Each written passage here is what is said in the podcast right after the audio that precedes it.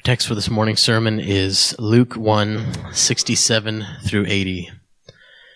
Luke 1 67 through 80, looking uh, again at Zechariah's prophecy at the end of chapter 1 of Luke.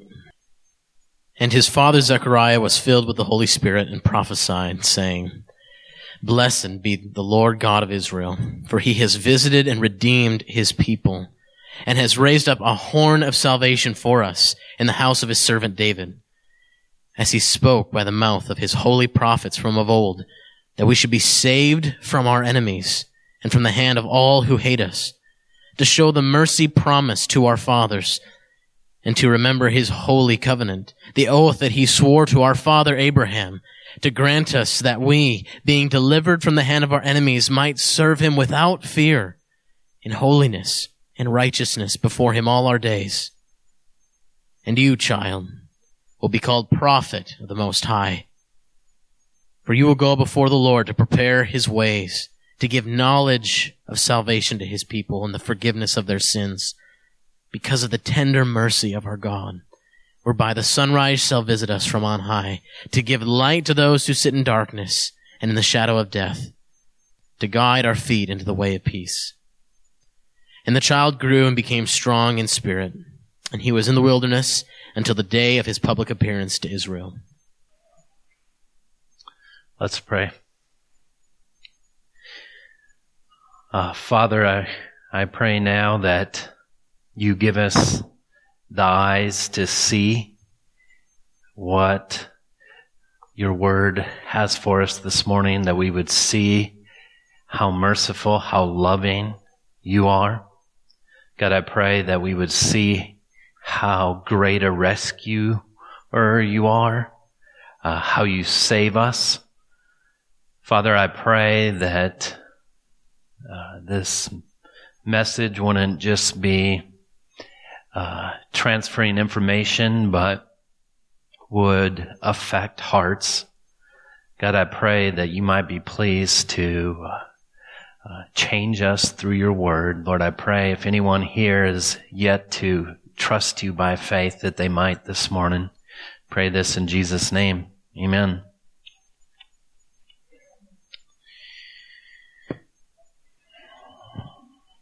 I want you to think for a moment about the most fearful times of your life. I want you to think about what moments thus far in your life have been the scariest moments uh, you've ever had to deal with. Uh, maybe it was when you received bad news of some sort. Maybe it was when uh, you were threatened. But I want you to think about that moment. My guess is in that moment, you felt paralyzed, felt like it's hard to do anything because of the fear you're feeling. This is how the Bible describes how fear works. Let me give you an example. In Exodus uh, 15, uh, verse 14, after God has rescued Israel uh, from the hands of the Egyptians, and all the other nations are looking at Israel now. When Israel is on their way towards them, they are all afraid. Here's what we read. The peoples have heard and they tremble. Pangs have seized the inhabitants of Philistia. Now are the chiefs of Edom dismayed trembling seizes, seizes the leaders of Moab. All the inhabitants of Canaan have melted away. Terror and dread fall upon them all. Because of the greatness of your arm, they are still as a stone. That's what fear does to you. It paralyzes you, makes you tremble, makes you not be able to function whatever you're doing, whatever job is before you, if fear or anxiety is troubling your heart and mind, it's going to be difficult to function at all. I know all of you have experienced this. It's true uh, for all of us. If God, in His grace, did not intervene by sending His Son to us, all of us would be left in the shadow of death with no peace and with only fear. I don't know if you've thought about it, but every unbeliever is living with a tremendous amount, whether they will admit it or not, of anxiety, anxiousness, and fear about the unknown, about the future, or maybe fear of what their conscience is telling them about their own sin. I know that many of you may have walked in here this morning feeling like you walk in in the shadow of death with regrets, with shame, maybe with fear. It isn't at all maybe unlike one of my heroes of the faith, a man that uh, lived about 150 years ago. Here's what he said. I was years and years upon the brink of hell. I mean, in my own feeling, I was unhappy. I was desponding. I was despairing. I dreamed of hell. My life was full of sorrow and wretchedness, believing I was lost. Charles Spurgeon used these strong words to describe his adolescent years. But I want to tell you about his conversion story. I want to tell you about the moment that all changed. Despite his Christian upbringing, he was christened as an infant and raised in the congregational church. And despite his own efforts, he read the Bible daily and prayed. Spurgeon woke one January Sunday morning in 1850 with a deep sense of his need for deliverance. Because of a snowstorm, the 15 year old's path to the church was diverted down a side street. For shelter, he ducked into a primitive Methodist chapel on Artillery Street. An unknown substitute lay preacher stepped into the pulpit and read his text. Isaiah 45:22. Look unto me and be ye saved, all the ends of the earth, for I am God and there is none else. Spurgeon's autobiography records his reaction. Here's what he says, quote, I had not much to say. Thank God, our, our, the preacher, he had not much to say, thank God, for that compelled him to keep on repeating his text, and there was nothing needed by me at any rate except this text. Then stopping, he pointed to where I was sitting under the gallery and he said, that young man there looks very miserable. And he shouted, as I think only a primitive Methodist can, look, look, young man, look now. Then I had this vision, not in my eyes, but in, in my heart. I saw what a savior Christ was. Now I can never tell you how it was, but I no sooner saw whom I was to believe than I understood what it was to believe. And I did believe in one moment. As the snow fell on my road home from the little house of prayer, I thought every snowflake talked with me and told of pardon, the pardon I have found, for I was white as the driven snow. It's interesting. One of the greatest preachers that ever lived was saved by a substitute preacher in a tiny little Methodist church. During a snowstorm, the, the minister probably couldn't make it that Sunday. And the lay minister reads Isaiah 45 and says these words, Look unto me and be saved For I am God and there is no other. If you look in your notes, that's my charge to you this morning. Look to Jesus for salvation. In Him we have land, family, and blessing. Last week we looked at this text and saw how God had begun to fulfill the promises given to David in the Davidic covenant. This Sunday we're going to look at what God, how God has fulfilled the Abrahamic covenant. And, uh, we're not going to look in as much detail into the Abrahamic covenant as we did the Davidic last week, but then we're going to look at what God has done for us uh, in Christ. But I want you to think about that for a moment. Can a person really be saved by merely looking to God for salvation? A miserable teenager fearing hell, knowing his sin, could he really find peace in a moment? Is that as simple as it can be?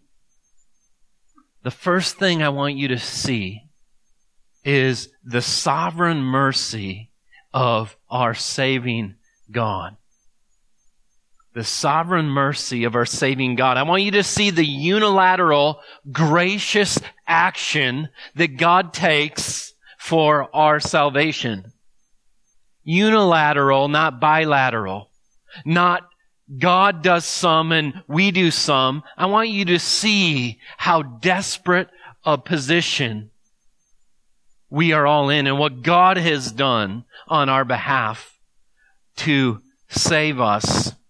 Look at verse 67 of Luke chapter 1. This is right after Zechariah's mouth has been loosed at the birth of his son John. And his father Zechariah was filled with the Holy Spirit and prophesied, saying, Blessed be the Lord God of Israel, for he has visited and redeemed his people. I want you, I want you to see that. Salvation comes when God acts, when he visits his people, when he redeems, people get saved. That's how the promises are fulfilled. When God decides to fulfill his gracious, merciful actions, he visited, he redeemed. What does redeemed mean? It means saving at a cost. He came and he saved, he bought, he ransomed people at the cost of his only begotten Son. Look at verse 69. And has raised up a horn of salvation for us in the house of his servant David, as he spoke by the mouth of his holy prophets from old, from of old, that we should be saved from our enemies and from the hand of all who hate us. Now, the thing we're going to see in Luke's gospel as we work our way through it is one of the major themes is salvation. It might surprise you, but the words Savior, salvation, and saved are not in Mark and not in Matthew. Seven times those words are used in John, 22 times in Luke's gospel. It's a theme. Luke puts on display God as a savior, God as a redeemer, God as one who sends a mighty savior. We talked about how God in sending Christ has raised up a horn of salvation. The horns represent a strong deliverance, a mighty salvation. It takes mighty power to save. And this is the salvation God has raised up for his people. Look at verse 72. To show the mercy promised to our Father. So God came and visited. God came to redeem by raising up a strong Savior to remember a promise, to show mercy to our fathers and to remember his holy covenant, the oath he swore to our father Abraham.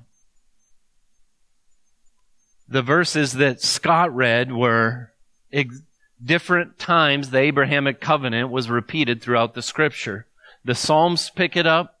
Uh, five or six times in Genesis we see it. We see parts of it all throughout the Old Testament. It's probably the key covenant that we see, other than the new covenant that the Abrahamic covenant is pointing towards. And when it comes to the Abrahamic covenant, we're going to be real simple this morning. Abraham was promised three things. He was promised land, children, and blessing. I want you to remember that when God created man and man sinned, remember the judgments that God gave Adam and Eve and Satan the serpent. There was a cursing on the land. No longer was it just going to be fruitful, but now it was going to bear thorns. There was going to be pain in childbirth. Having children was now going to be painful. It was going to be cursed. There's going to be stillbirths. Little children are going to die and people are going to die. And rather than blessing just going to all over the earth, pain, suffering, death, the result of the curse has come. But now God comes to Abraham, not someone who had earned this privilege. God came and said, Abraham, I'm going to give you a covenant. I'm going to keep it. It's not going to depend on you. In fact, while Abraham showed faith that we remember, he also lacked faith many times in Genesis. Abraham, in a sense, didn't come up on his end of the bargain. He lacked faith, just like we lack faith. Yet God promised, even when Abraham lacked faith, you, as you read through the Genesis account, God blesses Abraham. God blesses Jacob, even though he's a deceiver. But God said to Abraham in Genesis 12, go from your country and from your kindred into your father's house to the land that I will show you. I'll make you a great nation. He's going to give him a big family and I'll bless you and make your name great so that you will be a blessing. I will bless those who bless you, and him who dishonors you I'll curse, and in you all the families of the earth shall be blessed. Now these are not just three random blessings God's giving Abraham. You know, you might think, well, he could have done a lot of things for him, but why land, family, blessing? Well, the way God designed the human heart is that these three things is what everyone wants. You see, land represents a place of belonging, a place of safety where, a place of shelter where your enemies can't get you, a place of rest, a place where you belong. I mean, who doesn't want land?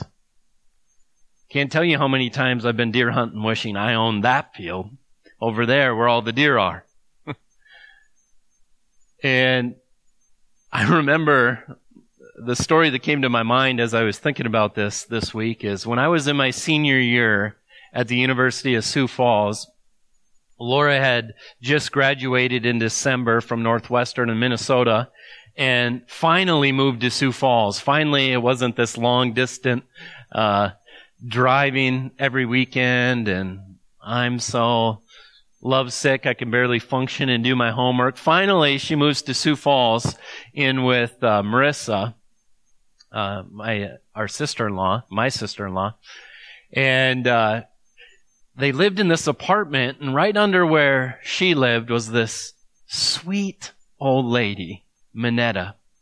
She had a trach, and she was the sweetest thing you've ever seen. And uh, one day I got to help her throw garbage in the uh, dumpsters, and we kind of sparked up a friendship.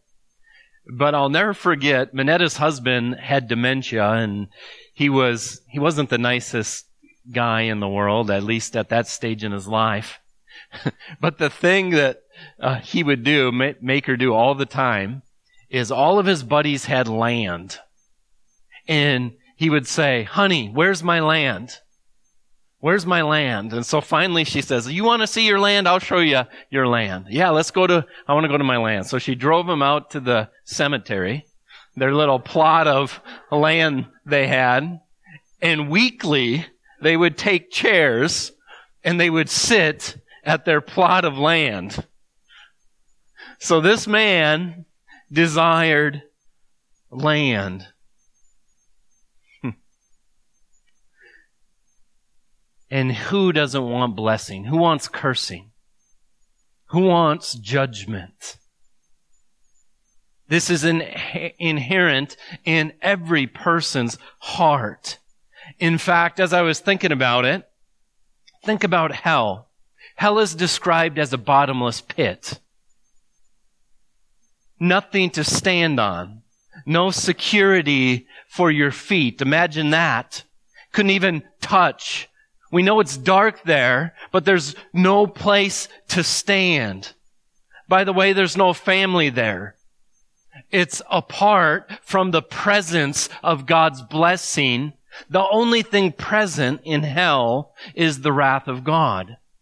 But yet God comes to Abraham and says, I'm going to give you land, family, and blessing, or land seed. There's going to be a child, which obviously points to this hope way back in Genesis 3 that from the seed of the woman, there's going to be a child that'll crush the serpent's head and begin to reverse the curses and bring blessing upon the land. So this is this oath that God swore to Abraham. God swore it to him. This is God's action on his behalf. And look at what it says. To grant us, and I just want to stop there. If somebody grants you something, it means you didn't have it. So God swore an oath to Abraham to grant us that we being delivered from the hands of our enemies might serve him without fear. I don't want you to miss these words. Our salvation is 100% a gift granted to us. It's nothing we earn. Here's how the Bible talks about it. Philippians 1 4. Paul says, always in every prayer of mine for you, making my prayer with joy, God, Paul's thanking God for this church because of your partnership in the gospel from the last day until now. He says this, I am sure of this, that he who began a good work in you will bring it to completion at the day of Christ Jesus. He sees those believers in, in Philippi as those whom God has began a good work in their heart. They didn't begin it. The reason why he believes it's going to last to the end is because they didn't start it. If they started it, it would surely end. But he believed it would last, so he's thanking God, not them, for their faith. And then a few verses later in verse 28, he says this, do not be frightened by your opponents or in anything by your opponents, for this is a clear sign to them of their destruction, but of your salvation, and that from God. He wants them to know your salvation's from God. And then he says this, for it has been granted to you that for the sake of Christ you should not only believe in him, but also suffer for his sake. Someone might say salvation is bilateral. God sends Jesus to die on the cross and you have to believe. Well, that's true. But Paul just said in his letter to the Philippians that if you believed that even that was the gift of God, it's been granted to you to believe. And not only to believe, but also this great privilege to suffer like Christ suffered as you're doing the will of God. In 2 Timothy, you know, what's the New Testament God, how, how do you preach the gospel in the New Testament? Repent and believe in Christ, the one who died for sinners, the one who lived the life you could never live. And when you trust in him, his life is counted to your account. You get the reward of Jesus' perfect life. And the life you actually lived and deserved punishment for, he took. He paid for sins. Repent and believe. Well, we just saw that believing is granted to us. And listen to 2 Timothy 2.24. He says, the Lord's servant must not be quarrelsome, but kind to everyone, able to teach, patiently enduring evil, correcting his opponents with gentleness. Why? that God may perhaps grant them repentance leading to the knowledge of truth. You want to know where repentance comes from? The gift and the mercy of God. If you're trusting in Jesus Christ in here, and it's given you one ounce of pride over the unbelieving world, you do not understand your salvation. God is the one who not only sends Christ to die for you, but Christ's death for you also purchases the faith and repentance required for salvation. To give you as a gift. That's why Jesus told Nicodemus, when Nicodemus wanted to know what he had to do, he said, you need to be born of the Spirit something you can't do. You need God to visit you. You need God to show up and bring salvation. So this salvation is from the sovereign mercy of our saving God.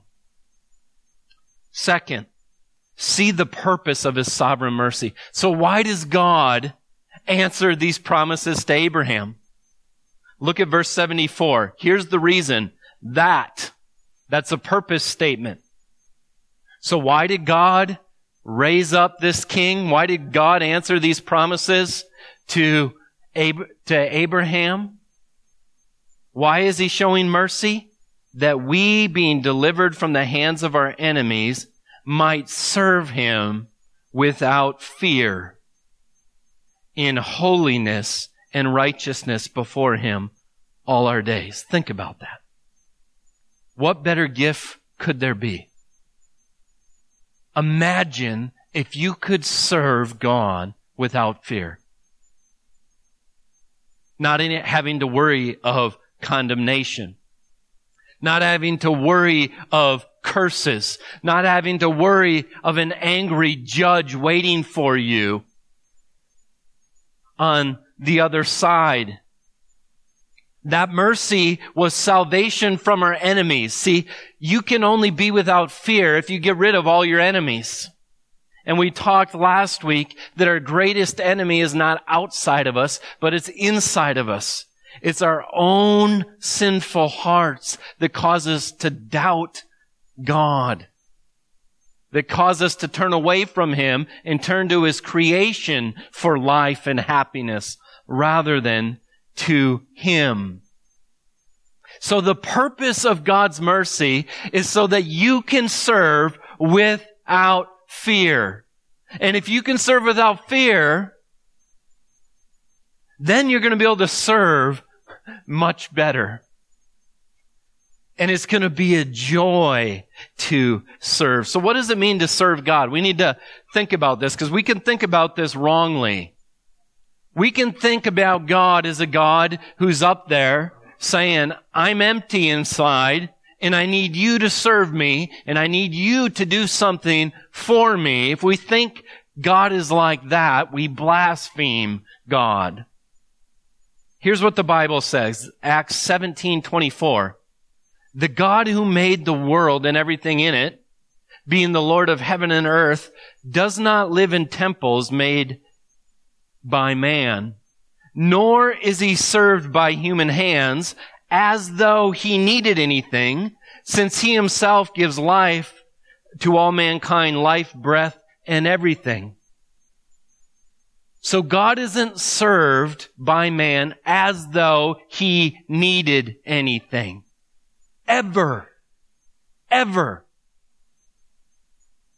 We never serve God because we think He's weak and He needs us. He does not need us.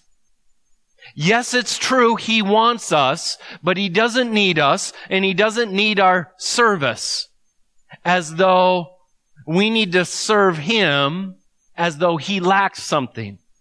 When everything you are is from Him. Your life, your breath, everything is from Him. It's like me giving a gift to my daughter and then my daughter saying, Dad, I got a gift for you and giving it back. We never can make God our debtor. Here's how the psalmist says it, Psalm 50, 8, 8 through 15.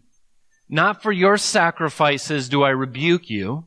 Your burnt offerings are continually before me. I will not accept a bull from your house or from your goat, the goats of your folds. For every beast of the forest is mine, the cattle on a thousand hills. I know all the birds of the hills, and all that moves in the field is mine. If I were hungry, I would not tell you, for the world and its fullness are mine. Do I eat the flesh of bulls and drink the blood of goats? Offer to God. Okay. So he said, I'm not after a certain type of service. Here's what we're to offer God. You ready? Here's what serving God is. Offer to God a sacrifice of thanksgiving and perform your vows to the Most High and call upon me in the day of trouble and I will deliver you and you shall glorify me. You want to know what it looks like to serve God, to glorify God? You're created to glorify God. That's the purpose of your life, to serve Him and glorify Him. And the psalmist just said the way we serve God is by offering up a sacrifice of thanksgiving. In the time of trouble, you don't look here, you don't look there, you look to Him. That's the only thing we can do, and that's what that man told Charles Spurgeon. Look to Him. Only God can save. Look to Him.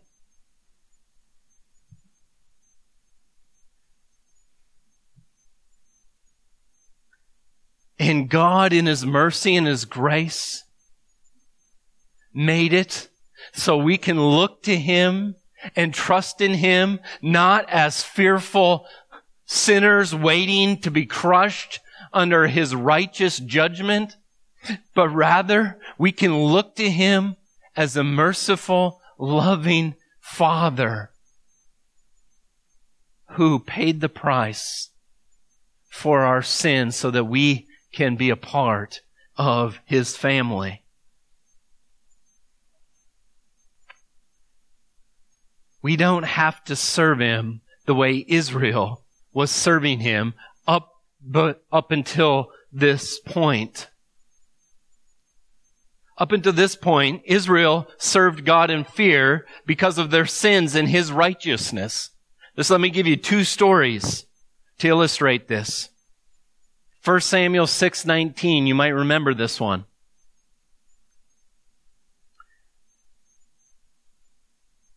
When the Ark of the Covenant was stolen by the Philistines and they sent it back because it wasn't going good for them when they had the presence of God in in in their land. They broke out in tumors. Their gods tipped over and broke. They send the Ark of the Covenant back. Here's what we read in verse 19. When, when this, uh, Ark is coming, uh, and it, back to them, now, or verse 13, I'm sorry. Now the people of Beth Shemesh were reaping their wheat harvest in the valley, and when they lifted up their eyes, they saw the ark, and they rejoiced to see it. So the ark was stolen, it's coming back, the presence of God is represented in the ark, and they all start rejoicing. Praise God, the presence of God is with us. But then verse 19, and he struck some of the men of Beth Shemesh because they looked upon the ark of the Lord. He struck 70 men of them and the people mourned because the Lord struck the people with a great blow. Then the men of Beth Shemesh said, Who is able to stand before the Lord, this holy God? To whom shall he go up away from us? Imagine, imagine if in a moment 70 men drop dead right here. Imagine the mourning. Oh great, the presence of God is coming. Look, the Ark of the Covenant's coming back. 70 dead. Get rid of this thing. Where can we send it? How do you handle this God? And maybe even the more famous story, 2 Samuel 6 5, when da- says this, David and all the house of Israel were celebrating before the Lord with songs and lyres and harps and tambourines and castanets and cymbals. And when they came to the fleshing floor of Nacon, Uzziah put out his hand to the ark of God and took hold of it, for the oxen had stumbled. So the ark of the covenant's on a cart being pulled by oxen. It's not supposed to be being moved that way. That's not how God said it, but they're celebrating victory. It begins to tip over, and Uzziah steadies it from falling on the ground. And the anger of the Lord was kindled, against Uzziah, and God struck him down there because of his error, and he died there beside the ark of God. And David was angry because the Lord had broken out against Uzziah. And that place is called Perez Uzzah, to this day. And David was afraid of the Lord that day. And he said, how can the ark of the Lord come to me? So David was not willing to take the ark of the Lord into the city of David, but David took it aside to the house of Obed Edom the Gittite. So when Zechariah is saying, that because of this new Savior, the people of God, God keeps His promises so that His people can serve without fear of their enemies. And yes, it means physical enemies, but it also means, and mainly means, as we're going to see at the end of this text, deliverance from our sins. Deliverance from our sins. So the purpose of God's sovereign mercy in saving us is that we can offer peaceful service to Him forever without fear. What an amazing blessing that is. I know some of you are thinking, if you're thinking how I would think, but the New Testament tells us to fear God all throughout the New Testament. So what's the difference between the two types of fear? Uh, the main difference is this. We as believers ought to fear God, have a reverent awe of God, because he shows us tender mercy in Christ. But we fear him as a father who's a good father. A good father always disciplines his children. This is Hebrews 12. Just like a child who has a loving father fears his father's discipline, even though that discipline, if you have a perfect father and that father is God, always is for your good. So we have reverent fear of God because we know who he is, but we don't fear him as a judge waiting for destruction at the end of our life. The third thing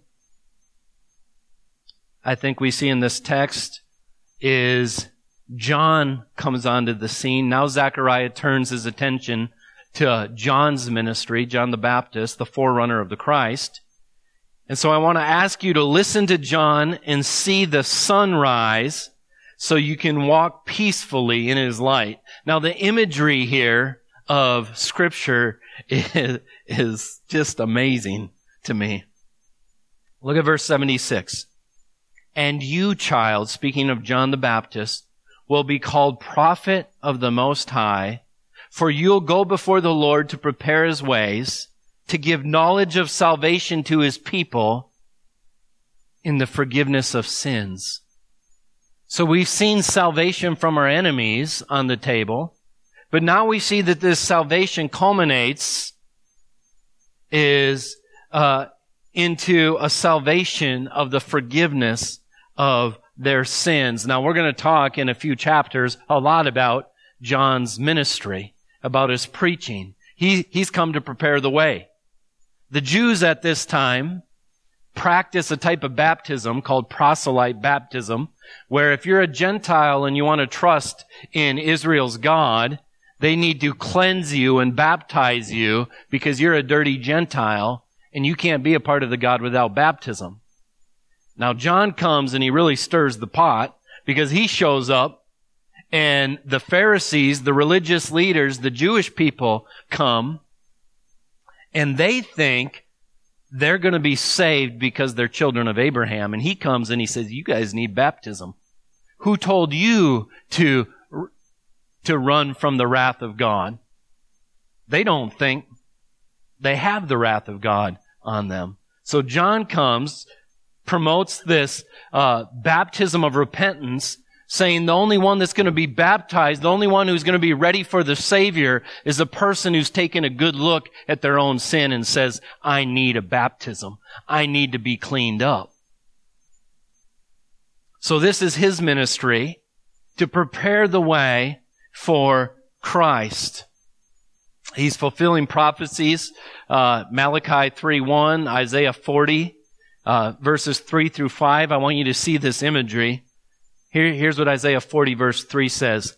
A voice cries in the wilderness, or a voice cries in the wilderness, prepare the way of the Lord, make straight in the desert a highway for our God. Every valley shall be lifted up, every mountain shall be made low, and uneven ground shall become level and rough places plain and the glory of the Lord shall be revealed and all flesh shall see it together. Here's what I want you to see. There's a person crying out, people hearing, and then seeing. That's what I want you to see here. And the glory of the Lord shall be revealed and all flesh shall see it together for the mouth of the Lord is spoken. A prophet comes and speaks and prepares the way for the Lord and then people see the glory. They see the Lord. And if you look at verse 78 in our text, um, so John came to give knowledge of salvation to his people and the forgiveness of their sin because of the tender mercy of our God. Never forget that. God saves us because he's a merciful God, whereby the sunrise shall visit us from on high.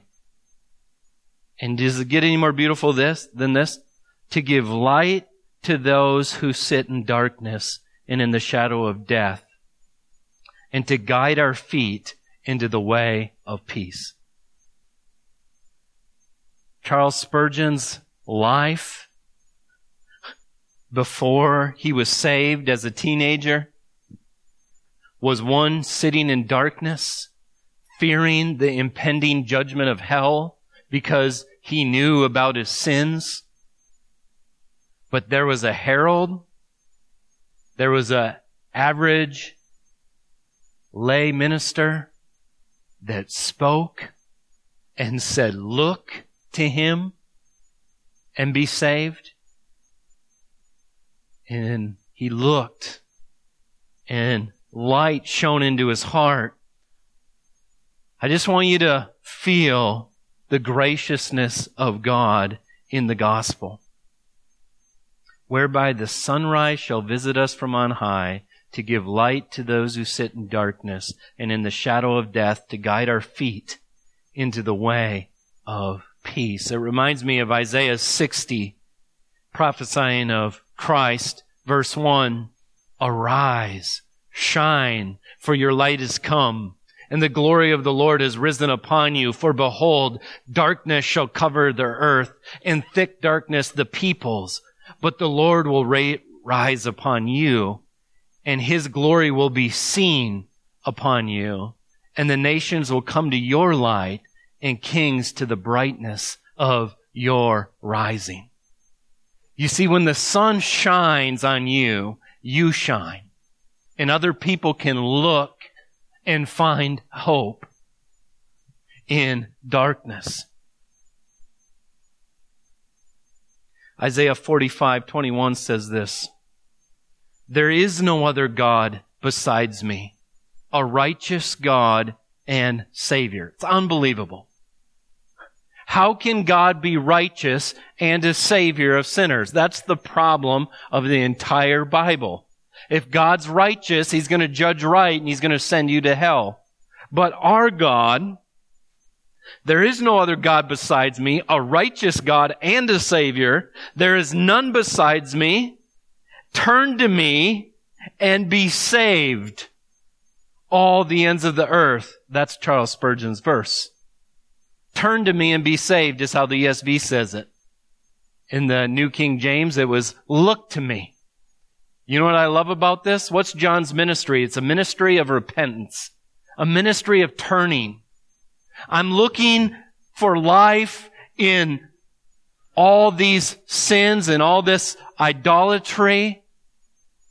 And I turn and I see, I look. Let me read it again. There is no other God beside me, a righteous God and Savior. There is none besides me. Turn to me. Look to me and be saved, all the ends of the earth. For I am God, there is no other. By myself I have sworn, from my mouth has gone out in righteousness a word that shall not return. To me every knee shall bow and every tongue shall swear allegiance. Only in the Lord it shall be said of me are righteousness and strength. Now get this. Only in the Lord shall it be said of Sam Ellison, there's righteousness and strength. Only in the Lord will it ever be said of Sam Ellison, there is righteousness and strength. To him shall come, to him shall come and be ashamed all who were incensed against him and this is so sweet. In the Lord, all the offspring of Israel shall be justified and shall glory. Put your name in there. In the Lord shall you be justified and glory.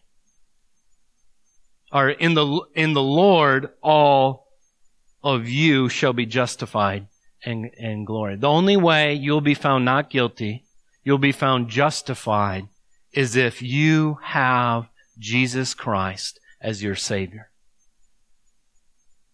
So my question for everyone here is simple. Have you looked and seen the Son, and does He look like a Savior to you? If you come in here and you think you're going to be fine, you're a good person, your sin isn't no big deal, then you're going to pass right by Christ. You're not going to see any glory in Him. But if by grace, God's given you the vision into your own heart, into your own life, and you realize you are sitting in the shadow of death without hope, what I want you to see is that when Jesus Christ was born, a light came into a dark world. And only in Christ can you know what true peace looks like. What a gracious privilege we have to be able to serve the living God, not waiting for a lightning bolt to strike us. And I just got to give one, I hope this is okay, Don I'm going to use you as an example. One of my good friends, Don Frisco, many years after he was saved, he told me, you know, I didn't live a free day in my salvation for a long time. When he would share the gospel with someone, he would see pride in it or he would see something wrong. Every offer of service, in a sense, he was able to see sin. But by the grace of God, what God comforted him with is gospel salve. Let me tell you this. You'll never serve him perfectly. You'll never do a deed perfect enough for God. But you can serve in peace because that's why Jesus came. He served perfectly where you didn't. So that you can know the tender mercy of God and salvation. Let's pray. Father, thank you that we can serve you in the light of Christ. That as we're convicted of sin, as the Holy Spirit points out sin, God, I thank you that the Holy Spirit grabs us in that moment and takes us to the cross where you dealt with sin. Lord, you are worthy of our praise. If we are ever justified, if we are ever saved, it could only be because you are a great Savior. So we give you honor and praise. Amen.